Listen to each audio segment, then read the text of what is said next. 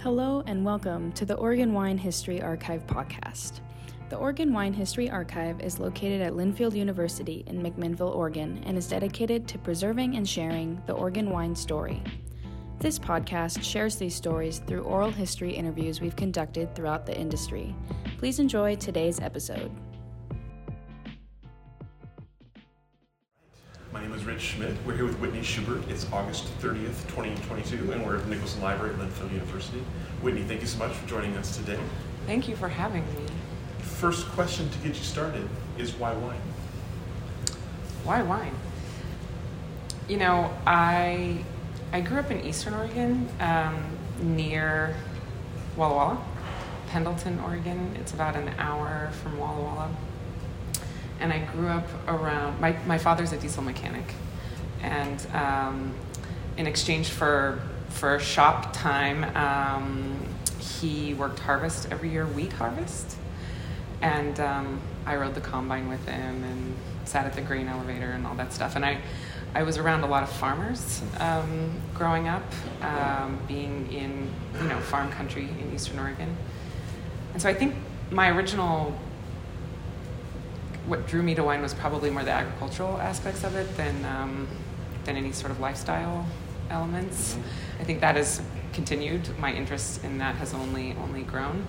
Um, but honestly, being in Oregon wine country for for college um, helped to kind of I wouldn't say solidify it because it still happened, uh, you know, a number of years later. But having it around you, feeling like there was something, um, you know, kind of culturally, it, it, was really a part of the McMinnville community. And um, so even though we as students, I mean, until we were of age, it was something we knew about. And then when we were of age, my girlfriends and I would go tasting and.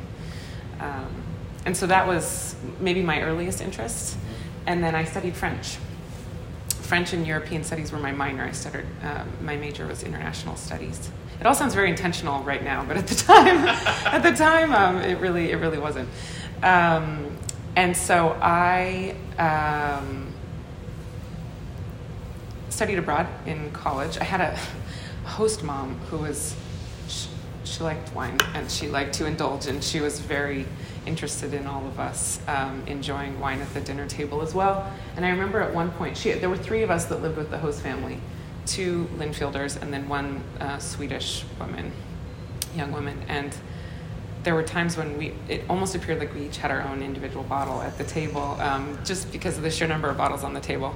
And so that was interesting because I got to taste definitely only French wine. The French forgive me, French people for saying so, but are quite provincial and tend to not drink anything but French wine. Um, and um, after I graduated, I taught English.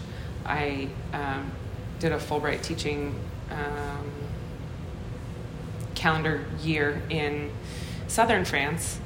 And um, it was mostly conversational French that I taught. Um, and I didn't teach very many hours a week. And after having crammed as much into my college experience as possible, it was really wild to have 12 to 15 hours of responsibility, and I didn't really know what else to do with myself. And a woman who I was teaching with lent me a bike, and um, so I started riding around to the little villages and towns near where I was teaching and started tasting. And that was really interesting because I was tasting wines that were made with grape varieties that were very different than Pinot Noir, Southern French varieties. And I also was tasting enough that I, I didn't like everything, which was also new to me. I, I hadn't really had enough wine or enough experiences to start um, distinguishing one wine from another or um, discerning much of anything yet. And so that was my first experience really recognizing differences in wines. And um, and so I came home after that year of teaching and worked um, an Oregon wine harvest and then stayed on at that winery. I worked for Rex Hill at the time um, and stayed on at that winery for the first year, working both in the tasting room and in um, eventually working the Portland market with some of their higher end wines. Um, and that was when I came into contact with a lot of local distributors and um, had much more exposure to international wines. And ultimately, um, knew that I wanted to, to work with French wines if possible. I wanted to be able to use my, my language skills and so um, so yeah, I think the original appeal was, or the original interest was really agricultural, and um, and from there being able to explore. Um, French culture and French language, and then of course continue to be connected to the Oregon uh, wine industry. It all, it all kind of came together, like I said, in a very serendipitous way. Seemingly intentional, but Mhm, not necessarily. yeah. Well, let's back up for a second before we get into the wine and talk about the Linfield. You mentioned obviously being Linfielders. So tell us about what brought you here and tell us a little bit about your time at Linfield. I, like I said, I grew up in Eastern Oregon, but my, my mom remarried when I was in junior high, and so I went to high school in Portland. Um, and so I was really interested in the liberal arts schools in the Pacific Northwest, and um, there were a number that were very compelling to me, but there's just, it's hard to explain until you visit a campus when you kind of have that feeling. And Linfield very much felt like home to me very early on. Um, I liked that it was far enough away that I felt like I was spreading my wings a little, but close enough if I wanted to go home for a family birthday or uh, you know any occasion. It wasn't it wasn't um, so far away. I made the best friends of my life at Linfield. I'm still really um, thankful for the group of women that I met and continue. I just yesterday um, had a, a gathering with I would say half of them, all those who were able to come to meet my my second child, and so that was really special. And um, told them all I was coming to campus today, and so the friendships that I made at Linfield were um, are really probably I wouldn't say the best thing I took away from Linfield because obviously the education was um, the point and um, something I'm really grateful for, but um, people who really helped shape me in my young adult life. Um, and then I had incredible professors. The class sizes, um, the attention, the uh, ability to participate in many, many, many different things. To, you know, you felt like you could have a pretty well-rounded existence, and you could engage in a lot of different activities. Be they, you know, I was an athlete in at Linfield as well, and so I was able to have a lot of experiences and feel like I left kind of getting everything everything out of it that I, I possibly could. You talked about that a little bit earlier about kind of you just mentioned like maximizing your college time. So give us an idea of some of the things you were involved with, some of your maybe fondest memories as you look back. Um, well, fondest memories were were absolutely spent um, with friends. The junior and senior year, we had a house off campus, and um, was really our our little cottage. We had so much good time together. Um, and it wasn't just we learned a lot together, all of us, and there was a lot of support and a lot of um, a lot of love as we all kind of found our way to our eventual careers, all of those things, and so. Um, that was really special. The time with, with the girls at, at the Davis Street House. That's what we the Davis Street House. Um, studying abroad was really a really exceptional experience. I played volleyball for three of the four years because one semester I was in France. And then when I came home from France, for whatever reason, I felt like I just needed to know if I could still run the hurdles. So I did track my senior year, um, which is also a really good way, I will tell you, to work off some baguette and rounds of camembert. Because um, I certainly indulged while I was in France. Um, so I came home a little bit um, rounder, and um, so I ran track that year, and Kilgore got it all out of me. Um, and that was running for him with uh, the team was really, really great. I, I definitely um, looked back and, and thought, oh, I wish I would have done this, you know, all four years. And at the same time, I have a love hate relationship with track, so maybe it was a good thing that I just did it the, the one year. Um, I was vice president of the student body. That was um, also a really, really great experience. Um, and interestingly, now that I look back on it, a lot of the work that we did with the student body always required um, a lot of engagement with the facilities crew, and um, whether we were doing a concert or we were doing a, a fair or who knows what.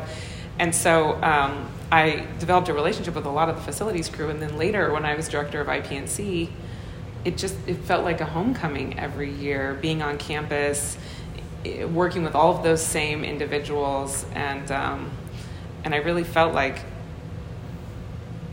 again, it, it's it's so interesting to think about how that time working with student body and all of the people on campus that I developed relationships with, all of those same relationships, you know, revisited uh, during the IPNC years, and um, and that was really special for me. So when you came back to Oregon after your French adventures, uh, what prompted you to do a harvest? What, what made you think you wanted to go do an Oregon wine harvest? Well, I just wanted to understand how wine was made. Um, I now realize there, there are a lot of people that I, you know, in the industry who um, come to it via restaurants or, you know, many other avenues and who never really have the opportunity.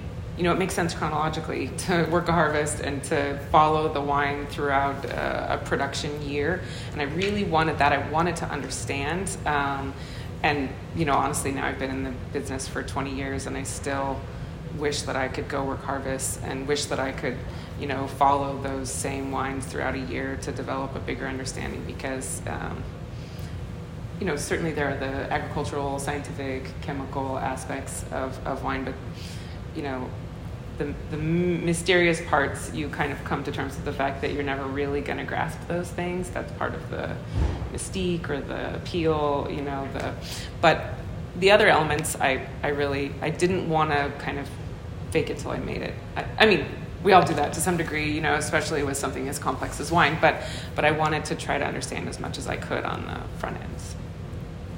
And so, what year was it you started at Rex See, I graduated in 2001, and I spent that next year in France. So I think it would have been the 2002 harvest. So tell me about your first harvest experience. Well, it's great because I worked in the tasting room during the day um, a lot of um, fruit was either harvested very early in the morning or in the evenings purely because of, of temperatures. Um, and so I would work the tasting room in the daytime, and then in the evenings, you know, there was crew dinner, and then, I, you know, definitely picked fruit, but I did a lot of um, cleaning of tanks and barrels and pumping filters and you know it just it was it was great because I, I learned um, so many different aspects of of a wine harvest um, and now looking back you know it's so nice when I'm engaging with the winery about an order and they're trying to clear out their cellar to make room for the incoming vintage and to have actually an idea of what that ultimately looks like for a winery um, I think has served me later in my in my career. What did you find the most sort of would be surprising or interesting part of of a grape harvest of winemaking? Um, the most interesting part. Well, I mean, the camaraderie ultimately for me was one of the things that I um, was most drawn to. You know, I've learned over the years that I it's unusual for me to like a wine um, and meet the person who made it and not feel the same way. I, the, the correlation between grower, maker, and end product is um, is a very interesting aspect of the business for me. And that's not to say that you know it's a foolproof. But often you'll meet somebody and then you taste their wine and think, oh, that makes sense, you know. Um, and uh, so that that's something that I think I was early on surprised by making those kind of connections, those links between people and land, and people and and and and wine and product. So after that harvest, did you?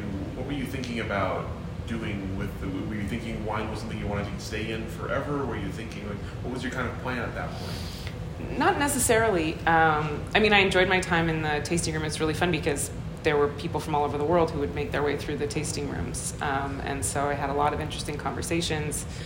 Um, and I, you know, Rex Hill was an early ish winery. I think you could technically say maybe second wave founders and then kind of that second wave. And so I was always really, even at that time, interested in the, the history of, of the Oregon wine industry and the role that various people played. And so it was, it was also fun for me to be able to try to parlay some of that into the they're like presentations you're doing in a tasting room. You know, you kind of have to you do the song and dance, and um, at some point you, you, you kind of get tired of saying the same thing over and over again. You get tired of saying the same details about the same wines. You recognize that there are some people in front of you who are really interested and other people who are just, you know, ready to have the next glass. And so um, it was fun to learn a few things along the way that I could, um, stories that I could tell. And eventually I started doing tours for the winery. And so then it was a lot about the history of the winery itself and the different people who had been, you know, the founders. And the founders were actually still, uh, still owners and at the helm at the time that I was, I was there. Um, I'm, I'm now forgetting the, even the question that you asked. What you were thinking at the, at Oh, the end of that time. thanks. Um, and so I knew that I was enjoying myself. I wasn't certain that it was the, you know, it was the career I ultimately wanted to pursue. Um, but the wines that we were pouring in the tasting room were the, the higher end, the single vineyard uh, wines, and they were wines that um, didn't have the best distribution locally, which seemed unusual to me. You know, the larger production wine you could find just about anywhere, and so I kind of pitched to the winery to to allow me to go into the city and make some appointments with some restaurants and some retailers and see if we could get some traction. And it wasn't until I started doing that that I realized there might be something there. The tasting room, while it was really interesting and fun, was not something I wanted to do for forever and ever. The, the monotony kind of started to wear on me. And so when I was able to be out in the market and talking about the wines and meeting other, um, you know, meeting the buyers, of course, and then other distributors, that, that was really interesting to me. And um, that's when I started, you know, the, the people who sell wine in Portland at that time were very friendly. So you'd be standing with your wine bag waiting to taste, and the salesperson who was tasting with the buyer would say, "Hey, you want to you want to try this?" And pretty soon we're opening each other's bags and taking out wines. And I can tell you, it is not like that in New York. And I don't even know if it's still like that in Portland. But for me at the time, it was great because I got to taste a lot of things and. Um, and I was young and energetic, and my naivety completely worked to my benefit. I just didn't know what I didn't know, and so I just um, kept following what was fun and interesting. Um, and so that's when I met. Um, at the time, it was a, a man named Rafer Nelson who was coming down from Seattle, a company in Seattle called Triage Wines, and um, Triage was an importer distributor in Seattle at the time, hoping to expand into Portland. And so he would drive down on a Tuesday, sell wine on Tuesday, and his mom lived in Portland, stay overnight Wednesday, sell wine for those two days, and then they would send a truck down for delivery on Thursday. And I kept tasting wines that he had, and he and I kept running uh, into each other at, accounts, and I really thought the wines were interesting. It was mostly French and Italian wines, with some some Oregon wines. And um, I had told him I was maybe interested in working with, with Oregon wines, or excuse me, with French wines, and he said, "Oh, actually, you know, this isn't really sustainable. What I'm doing, driving down and sending the delivery truck. We'd love to have somebody in Portland locally, and the company's owned by two men, and one of them would like to move to Portland. So here's this info, and just flooded them with resumes and phone calls, and um, so I was the first employee of Triage Wines, and the owner, um, the one of the two owners, moved down, and he and I basically worked to build the company for the first few years. And by the time I left, I think we had five salespeople and three, two or three delivery vans and a big warehouse, and um, and that was that was just a great experience for me. Couple questions from that for you. I'm curious, first of all, about learning wine for yourself as you were as you were kind of being immersed in it. How were you learning what you didn't know? How were you sort of learning about the wines of the world and the people who made them, and and then how? What did you find were kind of the most successful ways to sell wine?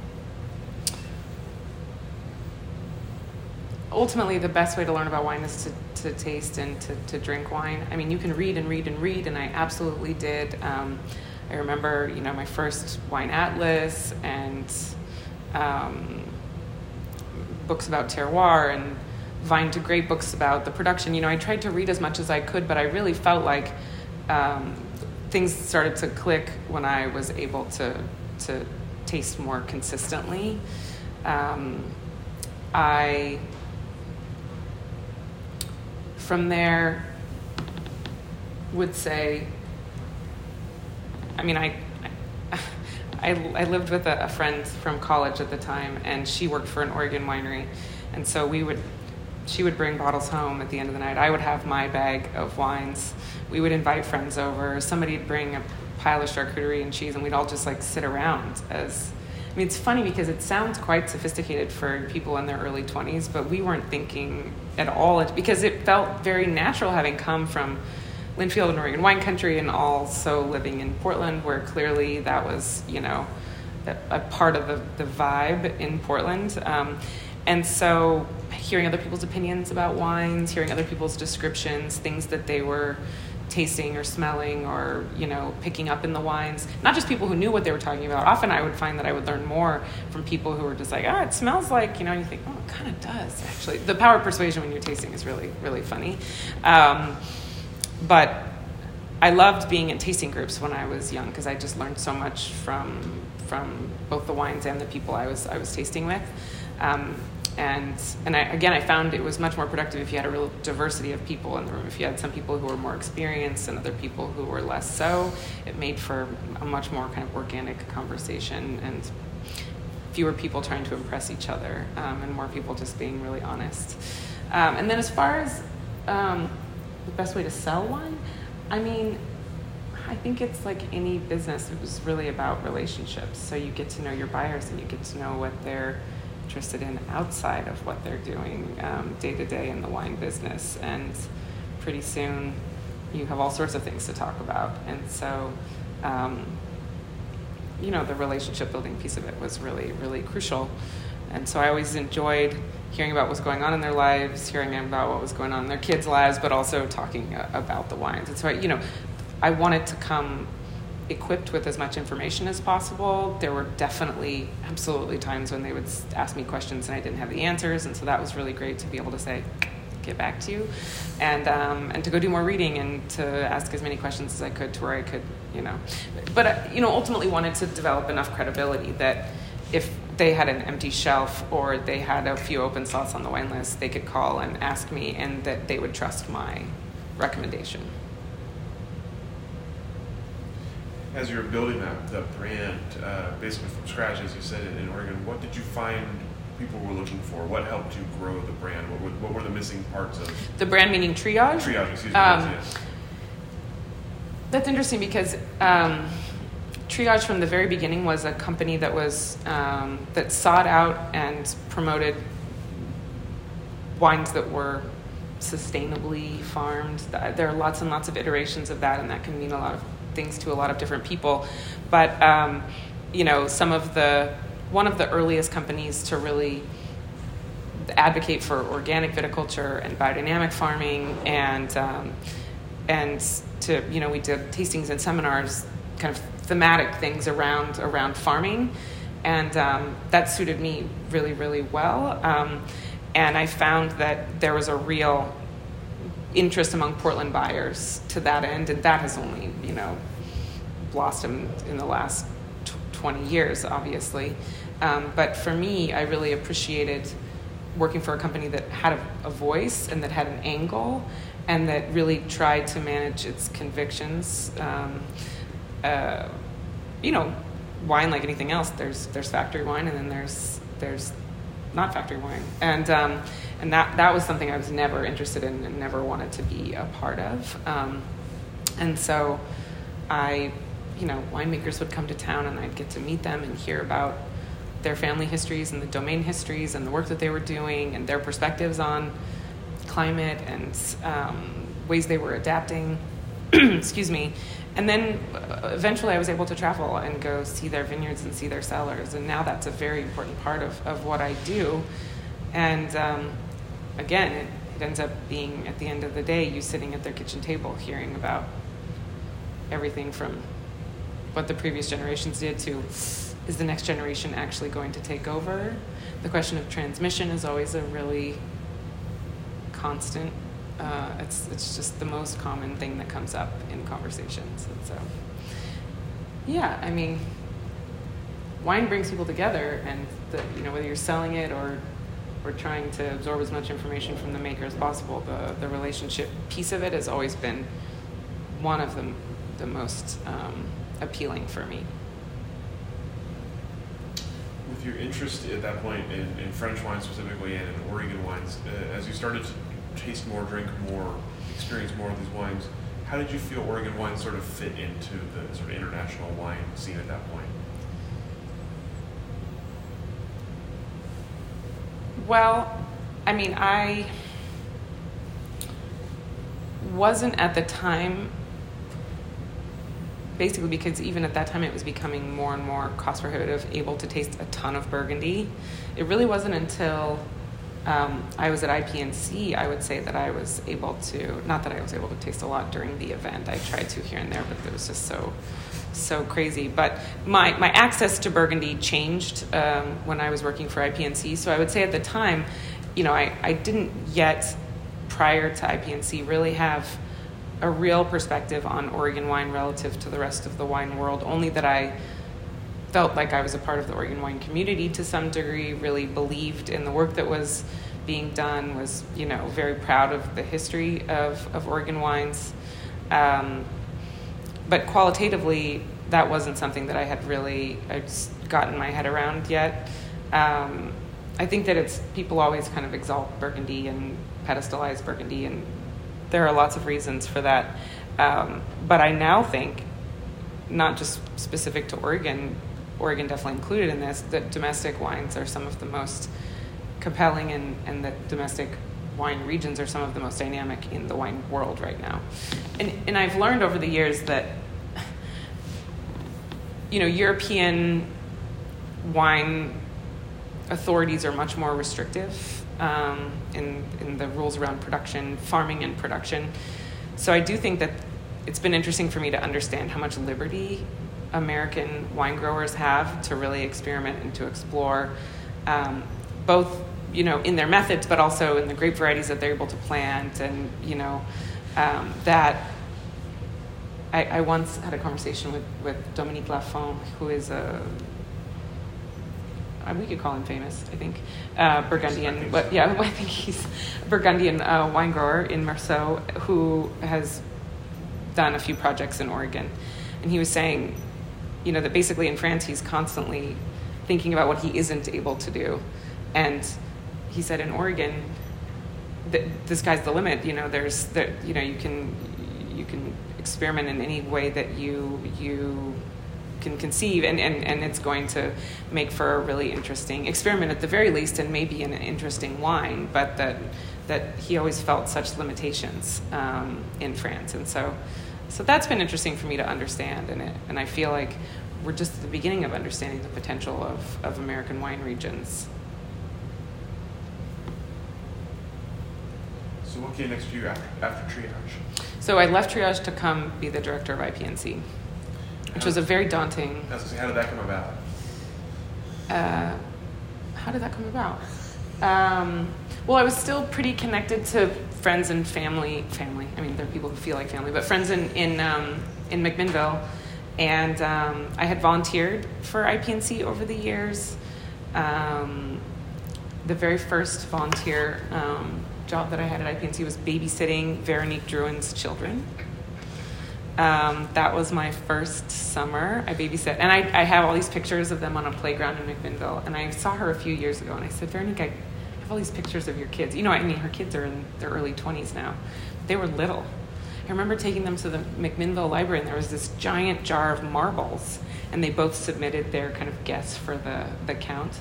Neither of them were close, but n- neither was I. And I just have these funny memories. So that was my very first experience volunteering for IPNC. And then over the years, I eventually became um, uh, the, the kind of like person on the ground for Passport, which is now called, is it still called Passport? Yeah, Passport to Pinot. Um, and so by, by Sunday of IPNC, everybody who is actually working for IPNC is like just your toast. So they needed a fresh person to come in and you know, the linens go over there and the, you know.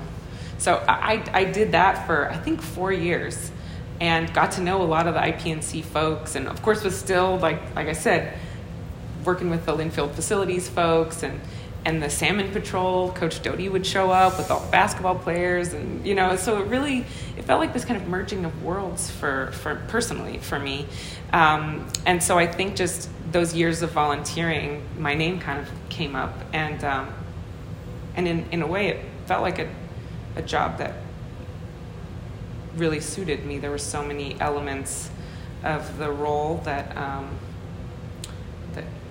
that made a lot of sense for me, but it was also pretty daunting. It's a big job, and um, I was very nervous about it. I was also had bittersweet feelings about leaving triage because it was this thing that we had built, and um, I was really proud of it. But um, but ultimately, I think the organizational management aspects of IPNC, working with the board, um, trying to manage the wants and needs of lots and lots and lots of participants was weirdly of interest to me um, and something that I, I really um, loved while I was in the role. What year did you take over as a director? It was 08, I, it was four, four events, 08 to, to 11. So give me an idea then of the the, the, the role as you understood it when you took it and, and what it actually turned out to be? I don't think that, that it turned out to be something dramatically different than I envisioned. I think um, understanding who I was as a person and as a professional in that role was the thing that really um, was probably surprising for me working with a board is so interesting because they are your boss essentially. But especially in the case of IPNC, I can't speak to a lot of other kind of board director relationships. But they, they are your boss, but they also look to you for leadership and for you know kind of that visionary path forward and um, so that was a, a balance that i really had to learn this is kind of a tightrope um, because I really wanted to have as many opinions in the room as possible. I clearly want common ground, but not for the sake of a less interesting idea, event, uh, vision. And so I, I, believe in dissension. I want voices that are going to, um, you know, I, I, don't want everyone in the room to agree and say move on to the next thing. And, and that certainly wasn't the case on, um, you know, there were a lot of opinions. Um, and it was at, it was at a very difficult time. Um, 2008, we had um, you know the crash, and um, ticket sales became a real challenge, which they historically hadn't been. Um, there were some people who thought, let's just bring in all the different sponsors and kind of maybe not hand over the reins, but IPNC had never had official sponsorship. Um, I was very intent on trying to keep it ours, our own, and ours meaning the Oregon wine community, the growers, the international wine community that participated. And I was always very hesitant to um, to have big banners of larger companies, you know, over salmon bake entrance, and and there were ways to engage with. Um, with sponsors without handing over the reins, and that's a lot of what we worked on. Um, finding really creative ways to engage with our uh, the consumer participants to appeal to them to entice them to buy tickets as early as possible. There were, it was a very difficult few years. Um, because it's a small organization and it's a relatively small budget for the type of event that we put on, and um, you know, you want to make sure all the employees get paid and that it ends up being as as luxurious and as flawless as the buying, you know, the consumers hope for it, it to be. So I think I just learned a lot about um, how to allow myself to lead in a way that felt um, morally kind of representative of the Oregon wine community, um, but that also, you know, challenged us to evolve and to grow. I think, you know, for an event that's existed for at that time 20, 25 years, you can also fall into certain patterns and take the safe way. And um, I think we really were forced to take some risks because of the conditions of the economy for those few years, but also because it was important to to evolve and to grow. And so um, I think that the, the board director relationship was one that I really um, ultimately appreciated, but that was a challenging thing to navigate.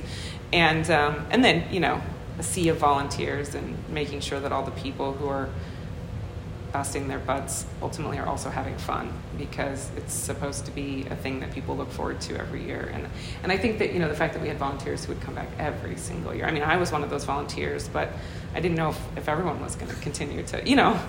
Um, and then obviously learning about how interwoven um, all of those wine regions have have become, you know, through interns that worked at this winery in New Zealand and then worked in this winery in Burgundy and came home and opened their own winery or took over for mom and dad in Oregon or peeled off and went to California. I mean, the the the, the web of of that community is really um, it's really special and something that I I wanted to continue to kind of make make apparent as we made our way through each of the individual years and the different themes and the different you know seminars and things that we that we pursued.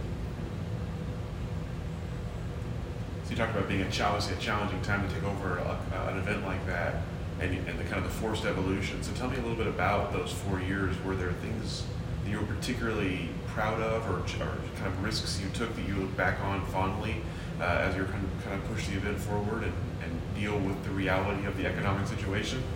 Yeah, I mean, I think the way that we um, found ways to um, engage with with sponsors in less official ways, you know, um, the Lamb Board um, did. We did. Um, we did a wine and lamb pairing for the grand seminar, which was four uh, chefs, um, each who were paired with a winery. So we were basically serving 800 dishes of four, lamb four ways with four different wines. And um, I think that that was very, um, uh, what's the word? Well, at the time it felt kind of aspirational um, when we came up with the idea, and then in practice it was just really very difficult. Um, but we did it, and it was great. And I think it helped us realize what we were capable of, um, and uh, bringing food. You know, food always is a major focus at IPNC, but bringing it into the kind of seminar um, fold was was pretty wild, and um, and I'm thrilled that we were able to pull it off. Um, but that was a way to both highlight the Lamb Board, a, pers- or a, a, a sponsor that you know could really help our bottom line, um, but without it having to be the the Lamb Board International you know Pinot Noir celebration, and so we that's one example of I think ways that we found to engage with um, with sponsors in more kind of organic, less um, in your face sort of ways, you know. Um, and and all, a lot of those things allowed us to make pretty significant cuts on our side of the budget, allowed us to develop even stronger relationships with a lot of um, organizations, companies, producers who had participated in the past but maybe not had as big of a role. Um, and if anything, it just it added to the feeling of inclusivity. People felt like they were an even bigger part of it, and they had a bigger, you know, stake in the game. And um, and then, gosh, we completely transformed the layout of the grand dinner with what was a much more intricate floor plan with a lot more lights, um, which just made it feel even kind of dreamier and more special. Um, and it was, I mean, elect, the, the electrical kind of, you know, the when the company showed up, I think they thought we were completely bonkers, but they made it. They made it work, and I think I don't think I don't know if it's exactly the same floor plan, but it's it's it's continued something similar to what we we developed.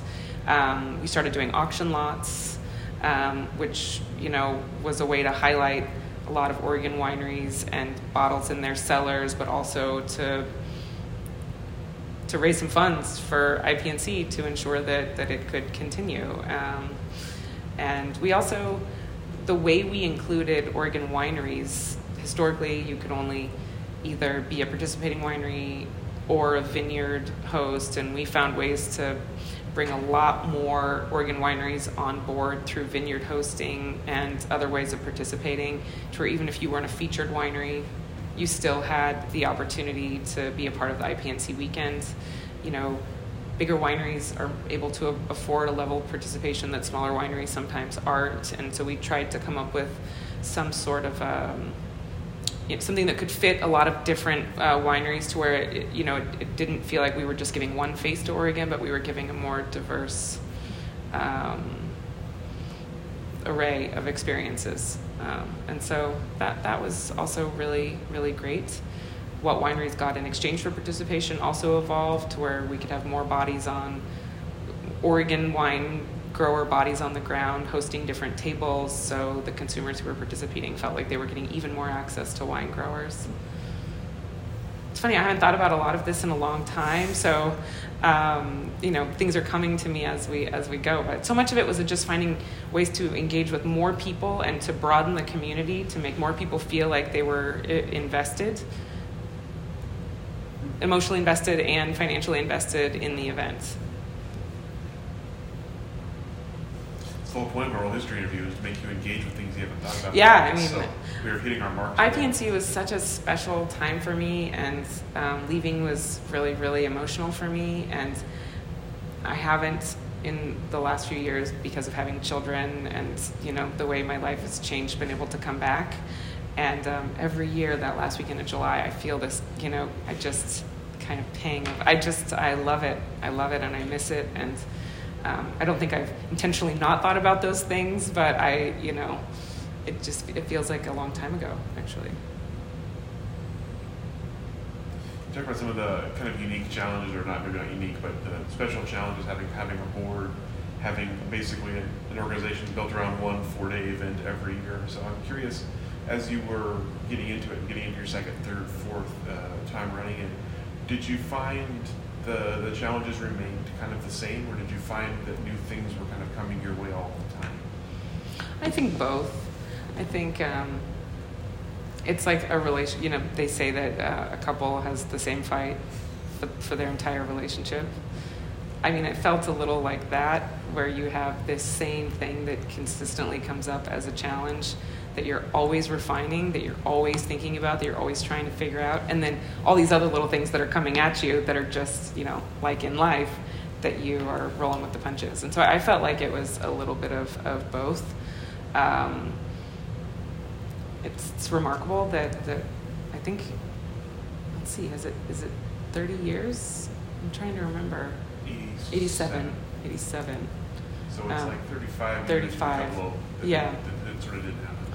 Um, yeah, because of the pandemic. Yeah, and so um, I think when you have a, an event that is, I think, exceptionally priced for the experience, but is a, higher price point, you tend to have an older population that participates. And um, one of the other things that we really made a huge effort uh, toward was bringing in a younger, a younger consumer set we did some events in Portland. We did like a mini passport in Portland that you, um, what do we call it? It's like the Pinot crawl, or I don't, I don't remember, but where you um, went to different restaurants all within walking distance, and um, there were different wineries at each restaurant, you know, with their wines paired with the, the foods from those restaurants. And we engaged Portland pedicabs, and the pedicabs could like take people between the different restaurants and and it was in the off season, right? It was it was a, meant to be a, a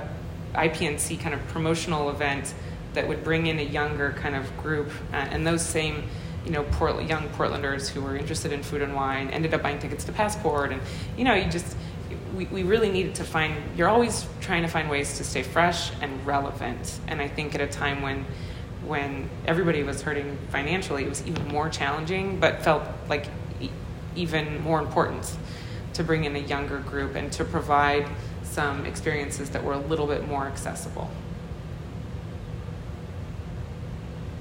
So you just mentioned that leaving IPNC was, was a difficult decision. So what caused you to leave? What was the next step for you? What caused me to leave? Um, well, I, I have to admit that I've always felt this pull to New York. Um, I looked at a lot of New York schools when I was uh, looking at undergrad, and just didn't have just didn't have the guts at the time, or did, wasn't ready to leave my family. Um, but I always have felt this kind of pull east, um, and I went to New York.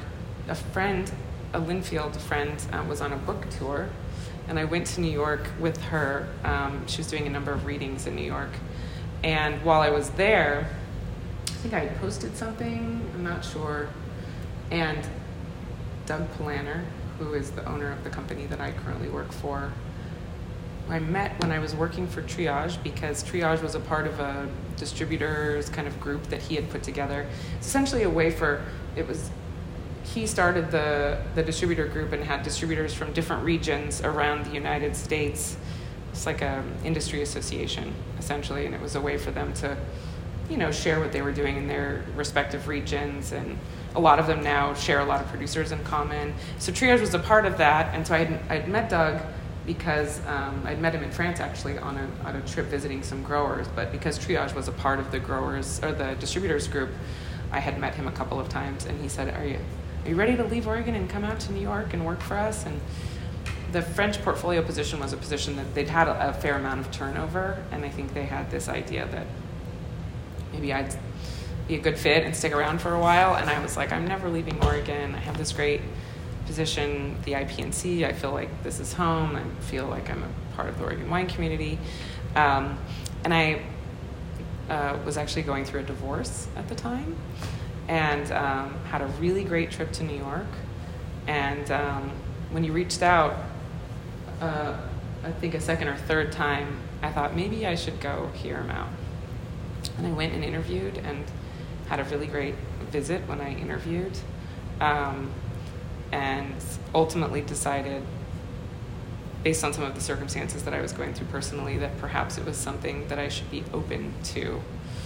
Um, so I would never, I would never say that. Oh, I was getting divorced, so I skedaddled. But I, I have to see it all through kind of that lens. Like my life was changing personally. I'd always felt this pull I was missing wine in a different way. While IPNC was an amazing role as you know, far as kind of organizational management is concerned, I definitely didn't have the same kind of wine day to day. Just was not as much a part of my life, and I was missing that. And I was, I was missing. Um, I certainly used French, my French language skills in IPNC, but not in the way that I had kind of hoped to.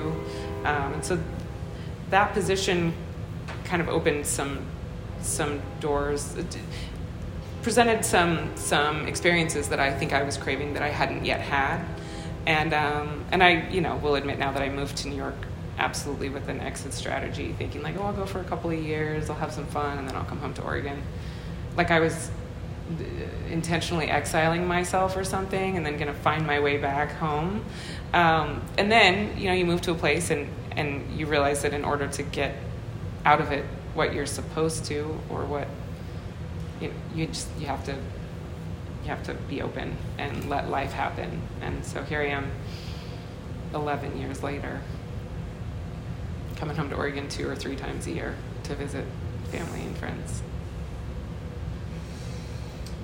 So tell me about your initial impressions then, both of, of New York as you were moving there and of the job you were walking into. Oh, I was really, really, really nervous. Um, really because I had been out of, you know, consistently tasting, learning about, and selling wine. It had been a few years. I didn't know if I had the. I, just didn't know if I had what it took. You know, everyone says that, like, if you make it in New York, you can make it anywhere. And I, I saw a comedian once who, at a show in New York, who was from some place in rural Idaho, and he was like, none of you could make it in rural Idaho, no matter how much you've made it in New York. So I, I, I, didn't necessarily, I mean, I was intimidated by, you know, finding my way to a bigger city, the biggest city in the United States, the most dynamic wine market in the United States, um, a very, very established company with a great reputation and a portfolio that was really good, but that definitely, you know, was open, was ready for some evolution. And, um, I think in my heart of hearts, I knew that I could do it, but I was I was quite intimidated by both New York and the the position. But I also really, um, when I'm intimidated by something, I'm I'm even that much more curious about it, and I have even more of a desire to pursue it. Just fuels the fire.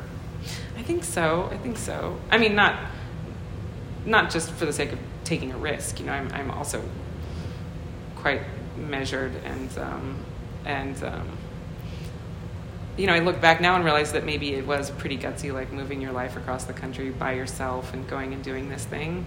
Um, but uh, you know, a real risk taker would move to New York with no job. I'm not that kind of risk taker, you know. so, and I know people who do that, and I'm like, yeah, I'll just see what happens. I'm not a see what happens type, but I definitely um, finally allowed myself to just like live life in New York and and let things unfold. So with uh, with the position you mentioned an established portfolio, but room for growth. So some sort of similar to what you were at IPNC with a, an established program but room for growth. So I'm curious, as you approach something like that, did it feel familiar, or did it feel like you were kind of in a whole new in a whole new world? It, it felt familiar in the sense that you know importation and distribution was something that I had done, and the the kind of philosophy around uh, you know organic and biodynamic or sustainably farmed wines was something that was you know also um, part of Polaner's reputation and um, had long been a, a, stance or a position that they had taken in the market. Um, the sheer volume of wine that moves in New York was really intimidating to me. Um, you know, I remember working with a distributor, excuse me, uh, yeah, distributor or an importer who had come to work with Triage. We were the distributor, and we were at a wine shop, and the buyer loved what we were, and he said, "I'll take, I'll take five, three, six. You know, anyway, we leave, and the, the importer's like, "We just sold 20 cases of wine." I'm like, "No, we just sold 20 bottles of wine." Um, because it's a COD state, it's a cash on delivery state. So when wine is delivered, you know, they pay. And so people are ordering exactly what they have shelf space for. And you know, in New York, you just send pallets and pallets and pallets of wine to places. And, and that was pretty wild for me to just see the quantities of wine that, that moved. Um, you know, I, I remember I did an interview with, um, I don't know if you've ever heard of a podcast called I'll Drink to That, Levi Dalton it was probably a year into my time in New York, and he kind of revealed to me in, in a kind sort of way in the interview that, you know, I had moved to New York and was now in charge of this, or responsible for, I should say, this portfolio that had at the time, many even more now, but at the time a lot of allocated wines, like in demand wines, and you have to figure out who's going to get those wines. It's not the wines you got to go peddle and say, like, you should be buying this, this is why it's compelling. It's the, I can get you three bottles. And, um, and I really, you know, was moving to a market that I didn't really know, and allocations are tricky because there's certainly it's in the numbers you know you give it to your best supporters but there are also like anything a lot of political kind of elements to doing allocations the grower wants to make sure their wine's in that restaurant and so you're doing a lot of leveraging and so when i moved there that was a really interesting part of my new job was that the, the allocation kind of game, the allocation landscape. And Levi kind of revealed to me that there was, you know, murmurs of, you know, who is this girl from Oregon who moves to New York and tells me I can have three or six bottles. And, those are some customers now of mine who would be like, six bottles, great, thanks, Whit. But, you know, at the time, it, you know, it was, and so that's a funny thing. For, it was funny when he said it because I thought, well, that makes sense that people would feel that way. But I just had to believe that the decisions we were making and the, nothing, nothing was made no decisions were ever made individually or in a vacuum. You know, everything's very democratic at Polaner. So three other people would look at my allocation spreadsheets before they would ultimately be, you know, disseminated. And so, but that was a funny thing that, that you know, New York is, it's still, wine is still a small community and there's still, you know, all of the drama and the politics and everything that you would have in a small town, you have in the big city of New York as well. So how did you work to update uh, and sort of evolve the, the portfolio while also dealing with the kind of the drama, the politics that you're, that you're discussing? Well, um, th- there are always regions that are kind of hot, regions that are you know interesting, and there's where there's real demand in the market. So you might have a period where you know northern Rhone wines are really resonating, and you might want to find another grower two, or maybe you just need to buy more selections from a grower that you were working with. Whereas, you know, you started working with them and you wanted to make sure things were going well, so you bought one or two wines, and now you have an offering of five or six wines from them. And, and so some of it is dictated by the demands of the market, things that are trending, things that are. Um, that's not to say to, you're doing things that are trendy. You still, in going to those regions, want to find growers who are like-minded, who are, you know, going to fit in to the portfolio either not cannibalize an existing producer or are going to just be a different perspective or a different style from that region. And so a lot of it's curation. It feels like curation. Um, and so, um, so some of it is responding to the demands of the market. Other is coming across something you find compelling and creating demand. And that happens from time to time too. And so many of our contacts come from, you know, you decide you need – uh, two more producers in the Mâconnais, and the Beaujolais, you know, producer you work with in the neighboring region is like, I got three guys you got to go visit, you know, and they're his buddies or they're wines that he's drinking, and so we often have like, oh, if you like what I'm doing, go see my pal down the road, and that just that is endlessly interesting to me. I just love that, and so it's this constant game of discovery and not just of wines but of people and of regions and subregions and vineyards that are within that region, and um, and so that I've I've absolutely loved, and, um, and you know as a company, it's not just me, obviously. It's you know Doug Polaner and Tina have a real vision, and so it's really about us figuring out again 25 year old company. How do we stay fresh? How do we stay relevant? How do we continue to do things that honor our philosophy and that are representative of the work that we have always been doing but at the same time show that we are willing to take a risk or are willing to stick our necks, necks out for a region, a grower, a producer, a grape that maybe is unknown, and we're gonna we're gonna give it the attention that it deserves.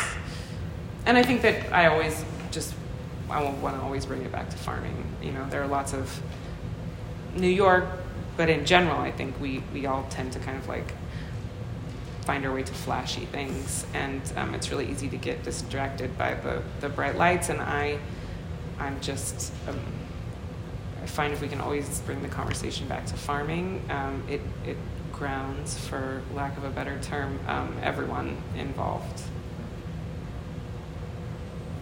You mentioned finding, part of it was finding wines you found compelling or finding something you found compelling and creating a market for it. So, in the time you, you've been working with this portfolio, what has been compelling for you and how do you, once you find something like that, create a market for it? Um,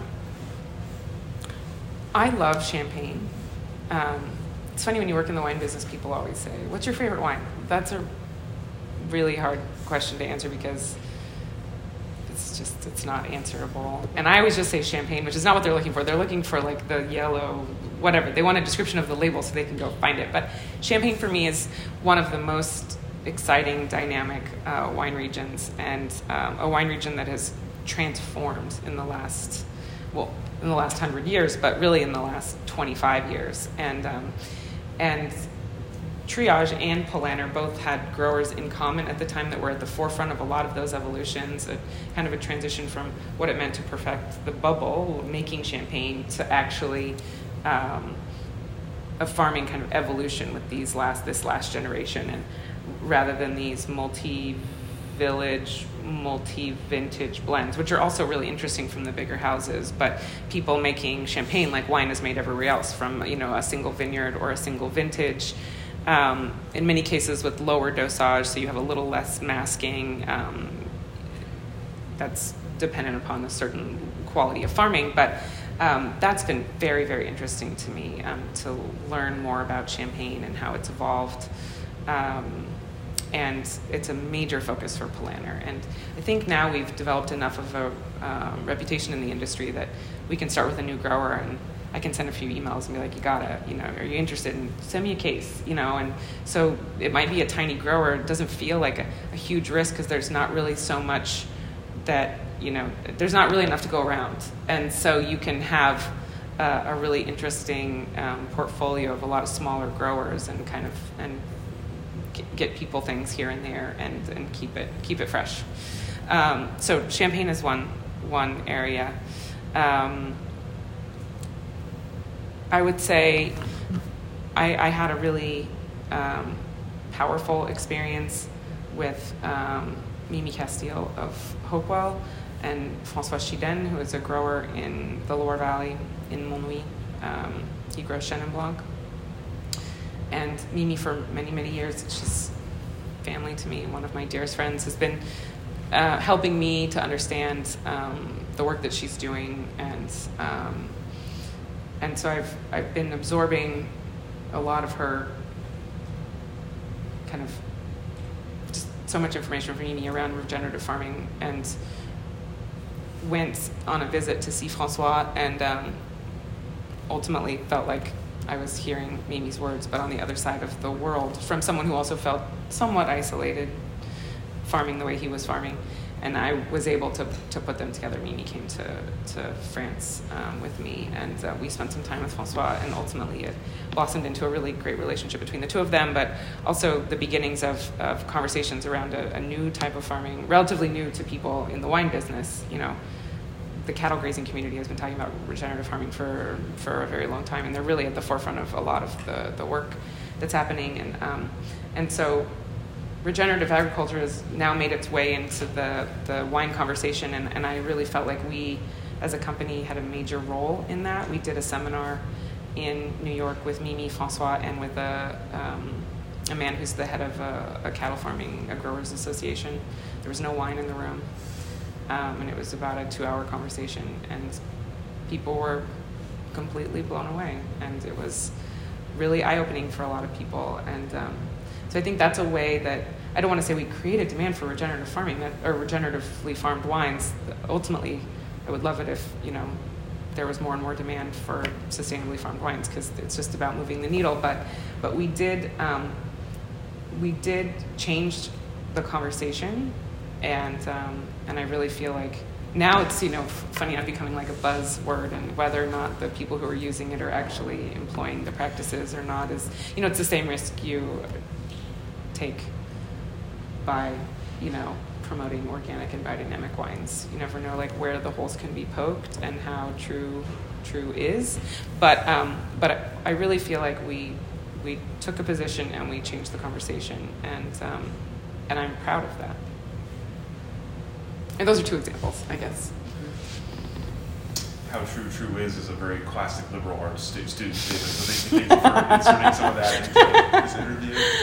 Proof of Linfield existence. So I'm curious. Uh, we talked earlier about kind of, of selling wine and some of the things you had learned about selling wine. So I'm curious in, in this role, uh, with all of the things you're learning and the, the, the, the ability to be inspired by things like that, how often do you find reception receptiveness on the other end? Are people as interested in some of these things as you find yourself or your company, or is it kind of uh, I need this wine to fill this portfolio and I don't really care about the story beyond? It depends on the buyer. Like anything, you have people who are just going through the motions and they got to check everything off their list and, and move on. And then you have people who are are really interested. I, I also think um,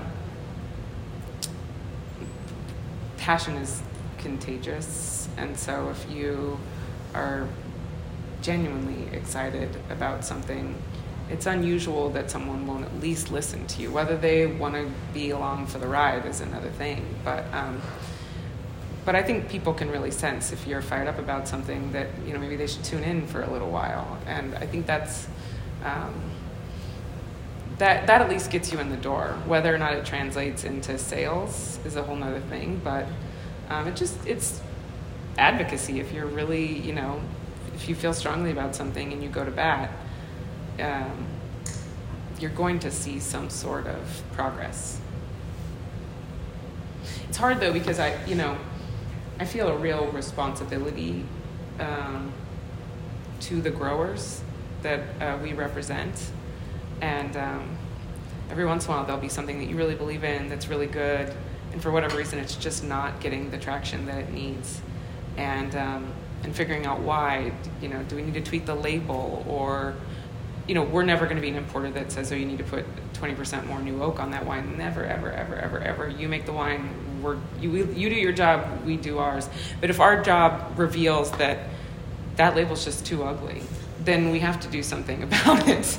And so that's our job to help you find a label that's going to better represent the wine that's in the bottle. You know, so sometimes you have to make changes. Other times, at, at some point, you raise the white flag because you just realize you've literally pounded the pavement and it's just not working. And for whatever reason, maybe that wine winery would be better represented, better suited to another distributor's portfolio for whatever reason. And that's a difficult decision to make because whether it's you or the winery making the decision, um, because when we start a relationship, it's really with the idea that it's long term. It's we don't dabble. It's not oh yeah, let's try that, see how it works out. If it doesn't work out, we'll, we'll move on. These are people's this livelihood, and so when we decide to move forward together, it's really for the long haul, and we're going to do what we need to do to you know represent you. How has your role evolved in the, in the time you've had this position? What, what's, what's different now than when you took the job? Well, I think you know when you start a job, you you m- most times have a job description, um, but the best owners or managers understand. I think that person well suited to a position will help that position to transform and evolve. And um, so I, I, was really intent in my early years at Polaner being very, very present in the market, and I spent a lot of time in the market. Um, it's challenging because there are a lot of administrative aspects of my job that I still have to stay on top of. And if you're out in the market, there are emails that still need to be answered. Who knows when? But you, you figure out that balance.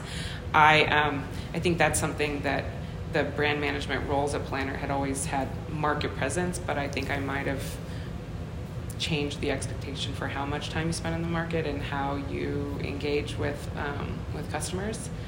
I also really um, the the events we do and the type of events, like the seminar that I referenced earlier, are things that had not previously happened. You know, it's really easy to wine's interesting. You know, you you you have somebody who makes it, somebody who sells it, and somebody who buys it, and there aren't that many different ways for that transaction to happen. Tastings are the most common. Set up a bunch of tables, people walk around in a circle, they taste everything, they decide what to buy, and they leave. And um, and I I think partly because of my experience at IPNC with seminars, digging into a topic, sharing a lot of perspectives on that topic, felt like there was another way to engage with our customers and for people to to really um, get their heads around what we were what we were promoting. And so that's I'm you know clearly not the only one, but I do think that the the event aspect of it, the way we kind of um, presented ourselves in the market via events and seminars, was something that I probably had some influence over in my time. A social beverage, it makes sense that you would sell it that way. Yeah, yeah. But you know, um, people want information, and the more information they have, the more included they feel. And um, I just I don't like the exclusive aspects of the wine business. It's never been something that's been appealing to me. I don't care about gilded wall sconces. I just don't care. It's not what is interesting to me. Um, it's not what I'm passionate about, and you know, if I could take every single customer into the vines, that would be great, but I just can't. So I have to find ways to tell those stories to to lessen that gap. So you mentioned uh, off camera before we started that you were you were kind of leaving the area right as Linfield's wine program was getting started. So I'm curious uh, what your what role you had in, in getting helping Linfield's wine program get going, and sort of your perspectives on how the Linfield wine relationship has evolved in the last decade. It was such a treat for me to be involved in the early the kind of early planning stages. You know, I, I really, Dr. Hellie was such a visionary, and I, I really think, you know, at some point he just realized that there were a lot of Linfield students who ended up in the wine business completely logical. It's our backyard. What could we be doing to intentionally prepare students for careers in the wine business? And he he brought he invited me to participate in those conversations very very early on, and then. Um, you know, at the time we had a, just a, a minor, and um, I was able to meet with um, board members, you know, who were interested and to kind of help um, everyone kind of see a path forward. There were lots of interesting conversations. Um, he at the time was engaging with a lot of Oregon winery principals to become board members, which I think was another way to kind of bring things full circle. Um, in the early years, Janterm was the most logical way to be able to give students access. So um, I can't remember if it was two or three Janterms where we did um, pretty, pretty big month of um, tasting, winery visits, and classroom education. First two weeks in Oregon, next two weeks in Burgundy. Mostly visiting Burgundy producers who had some sort of link with Oregon. Um, and I traveled with the students in Burgundy, and it was a blast. I just, I just loved it. I had so much fun. I would love to be able to do it again. Um, obviously, now that we have an, an, endowed chair and a major and all those things, things have evolved, you know, in a, in a really big way. Thankfully, you know, there's some funding to really um, see a, you know, a real program ahead. It's so fun to be with, you know, a, a wine studies major, at the time, you know, we were thinking, oh, you know, how much of it's going to be agricultural? You know, could there be real viticultural elements to the, the program? How much is, you know, scientific, biochem, all those things?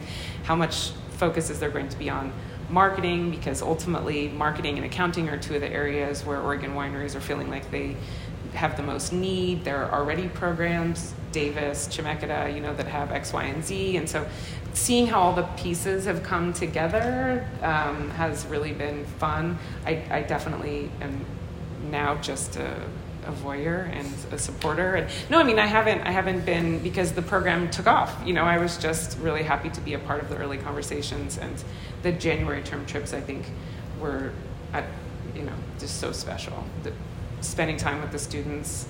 Dr. Hellie came, um, Jeff Peterson. You know, we just we had such a great crew. Um, it's a lot, a lot of fun. Michael. Um, Michael Hampton. Yeah, what a sweet guy. So, as you've seen it evolve and been, been part of it, and now just kind of watching from afar, uh, where do you sort of think it is right now as a program, and where do you hope it goes next? I mean, to be really honest, I, I have felt a little bit disconnected, so I don't know exactly where it is right now. I do hope that um, something Dr. Hellie and I talked about that I would love to help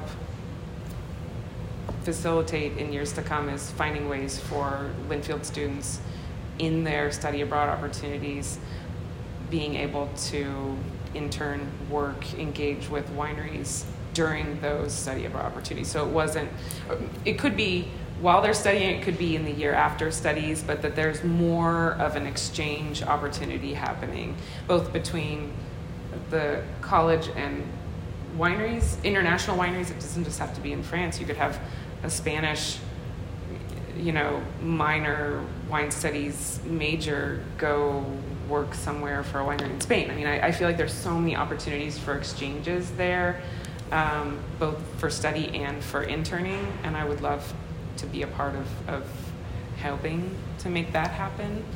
Um, but perhaps that's already happening, and I don't know. you know, I mean, that's what I'm saying. I, I just have felt um, away enough from from things um, that I, I would like to to re-engage. Some of this is because I haven't had two kids and during the pandemic. two kids. two kids two, pandemic, two pandemic babies. Three thousand yeah. miles yeah, away. I exactly. can imagine yeah. disconnected. Um, so I'm, I'm curious as, uh, on that note as well, um, in getting back to sort of your part of the story, um, how have the past couple of years gone uh, in, in, your work and in, in life? What have been the, what are the impacts you've seen from the pandemic and from other world events on life and work?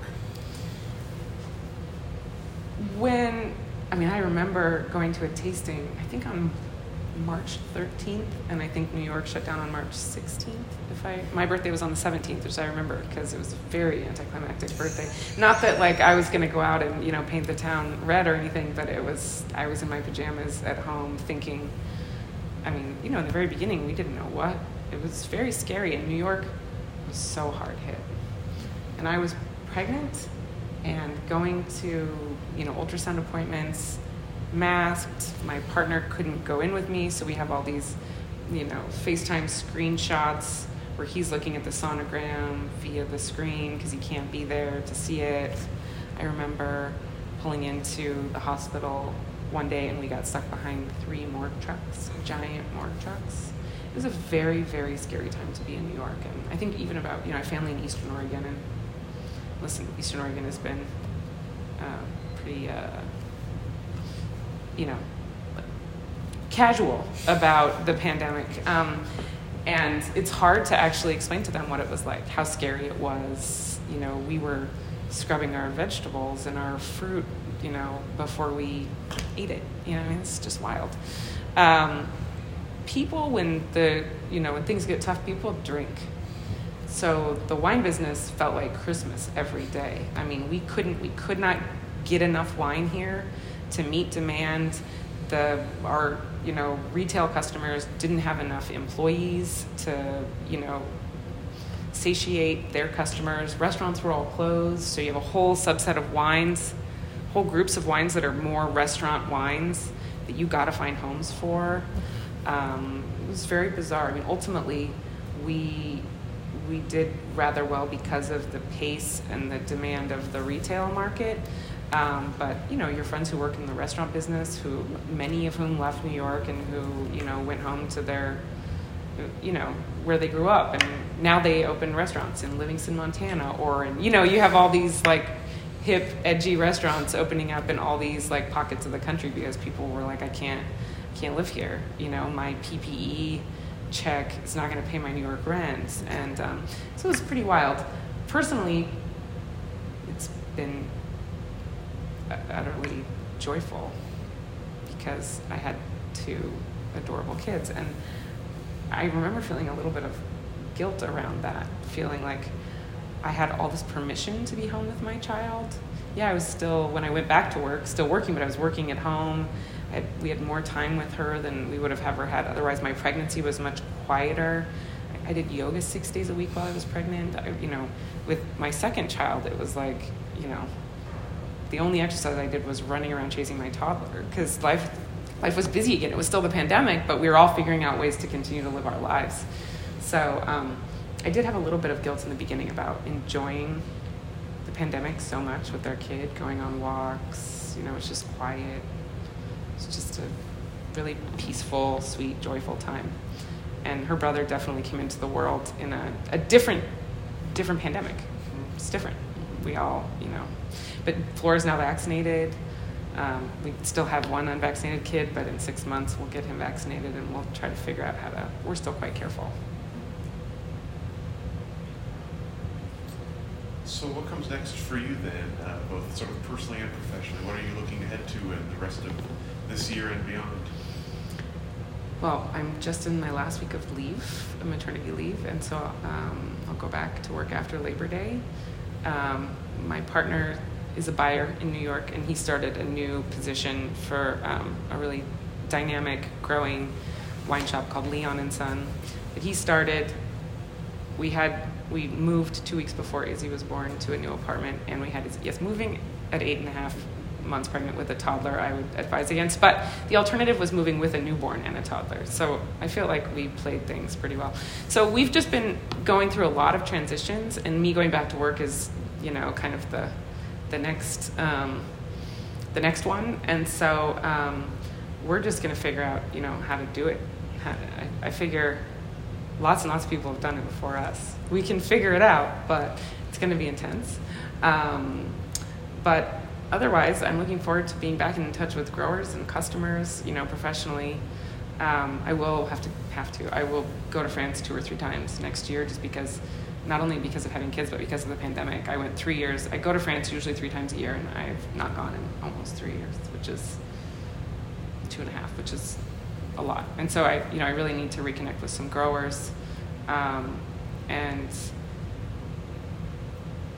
so yeah, we'll see.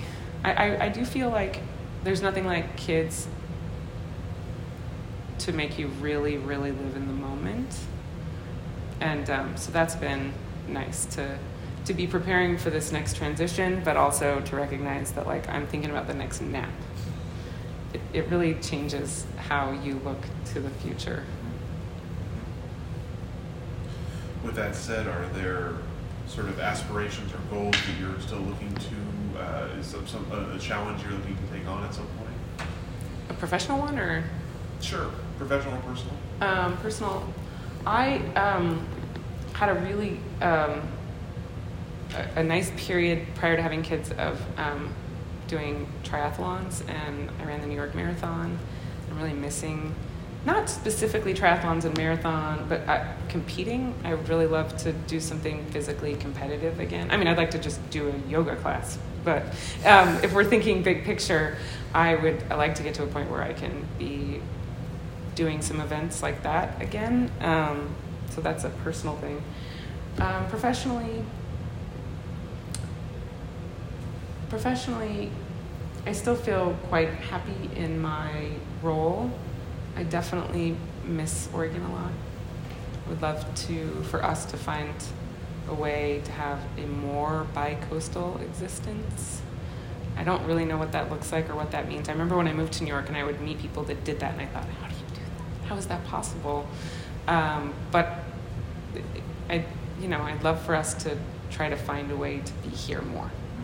Um, and I don't know if there's a professional element at play there that would make that possible. Um, but I definitely want to spend some more time with family now that we have kids. I'd love for them to have more time with their grandparents and aunts and uncles and all of that. And um, I'd love to just be in the Oregon wine um, community again.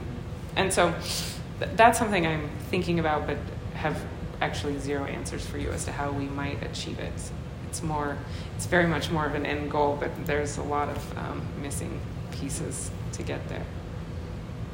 The best kind of aspiration. No real idea how to get there, exactly. but it's, it's, it's, on the horizon. Exactly. So, so, so, speaking of the Oregon wine industry, I'm curious from your perspective what you, what you, how you've seen it grow up uh, at the time you've been aware of it and in it and uh, watching it from afar, uh, and what it kind of looks like to you now from, from your vantage point. It's so interesting because when I started at Rex Hill, which is now 20 years ago, um, even then it was just just growing so rapidly, and um, now there's just been so much more money has come in, and so much more land has been, for lack of a better term, consumed, and um, there's elements of that that are really exciting, but also concerning. I um, I would really love for there to be more protections on um, land in the Willamette Valley. I don't know if we need another acre under vine. Um, so I think Oregon is at a really interesting turning point, deciding what it wants to look like.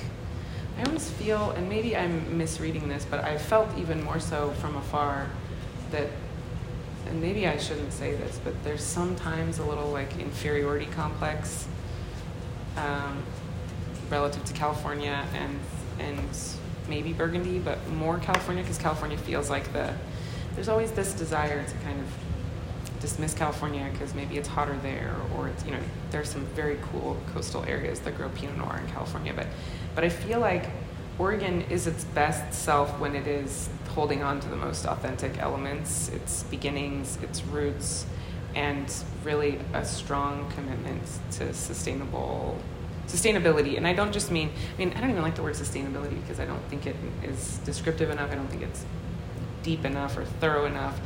I think that needs to address things beyond the land. It needs to address the quality of life for the, you know the people working the land and the people working at the wineries. And so sustainability it, it, I feel like Oregon could actually be a true leader in um, in land preservation and in in um, natural farming.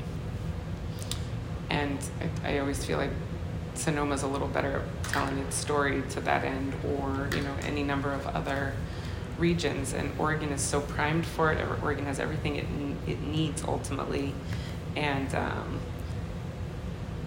just something I chew on here and there. Being in New York, I feel like there are only you know a handful of Oregon wineries that are really, really, really present.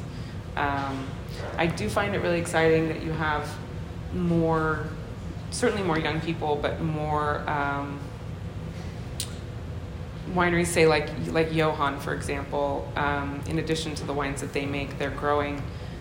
I don't even know how many different grape varieties that they're growing now, and they're doing it for these smaller wineries that don't have land, that want to make a Melon de Bourgogne or want to make a Gruner.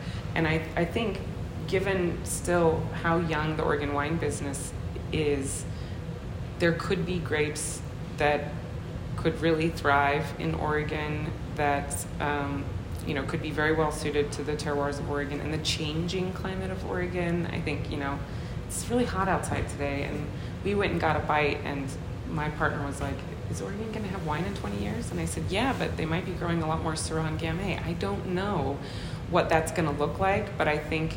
A, place like Johan, where you have so many different grape varieties growing, and you can see not just their you know evolution in the vineyards, but also the the different um, examples of them among a lot of the smaller, younger wineries that are buying their fruit. It's just going to give us a, a, more comprehensive, kind of bigger picture view of what Oregon is capable of long term.